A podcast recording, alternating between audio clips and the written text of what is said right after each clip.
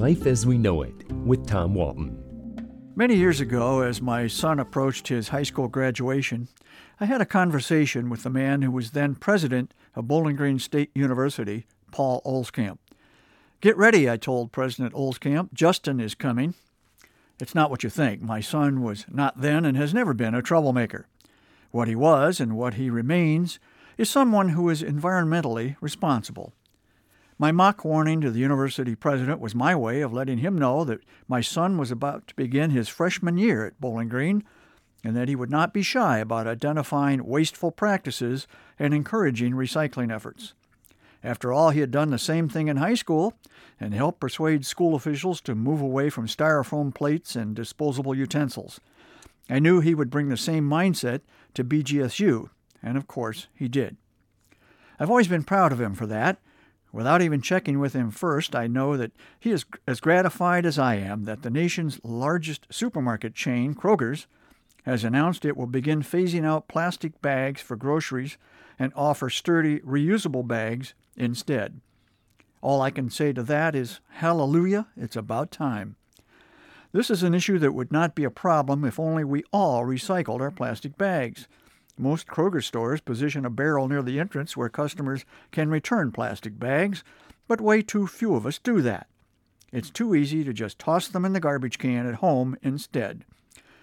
I've seen estimates that say 100 billion plastic bags are thrown away in this country every year. Some of them contain household garbage, some contain dog waste collected during walks with the pooch, so at least a few serve a second function.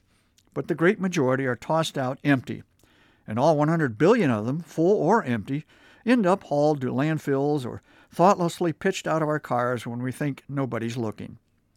Drive along any rural highway and you'll be reminded of what I'm talking about. Say what you will about California and the so called left coast, but the Golden State banned single use plastic bags two years ago. The folks who run the landfills of California will be forever grateful. Kroger says it will transition to reusable bags at all of its 2,700 stores nationwide, a process that the grocery giant explains will not be completed until 2025. I'm just impatient enough to wonder why it will take that long.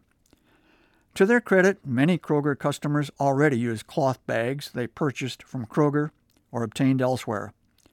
I don't think accelerating that transition by a few years would be a huge problem. Cloth bags are already manufactured in great quantity in this country.